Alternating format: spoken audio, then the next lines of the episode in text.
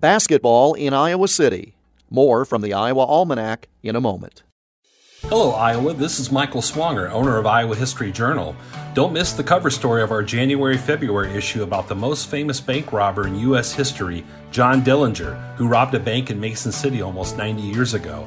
Our new issue also features stories about Johnny Carson, Governor Harold Hughes, Iowa athletic trainer Doc Alsop, and more. Pick up our January February issue at Hy-Vee, Barnes & Noble, Walmart, and other locations. Better yet, subscribe and visit us at iowahistoryjournal.com. When you think of basketball at the University of Iowa, Carver Hawkeye Arena, or the Fieldhouse probably come to mind, but the history of basketball there goes back to the very beginning of the sport. On this date in 1896, University of Iowa physical education instructor Henry Kallenberg welcomed Amos Alonzo Stagg to campus. Stagg was athletic director at the recently founded University of Chicago.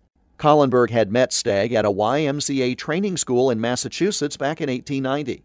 The next year, that school's director of physical education invented a new game called basketball. That, of course, was Canadian born James Naismith. Through those connections, basketball came to Iowa City. Initially, players passed a soccer ball up and down the court. Points were earned by landing the ball in a peach basket. The ball had to be manually retrieved from the basket each time a goal was scored. And so it was in Iowa City in 1896. The University of Iowa's Kallenberg refereed the game, which the University of Chicago won 15 to 12. The game is historic, not for its score, but because it was the first unofficial college basketball game played with five players on each side, the standard we all know today. And it was played in Iowa City on this date in 1896. And that's Iowa Almanac for January 16th.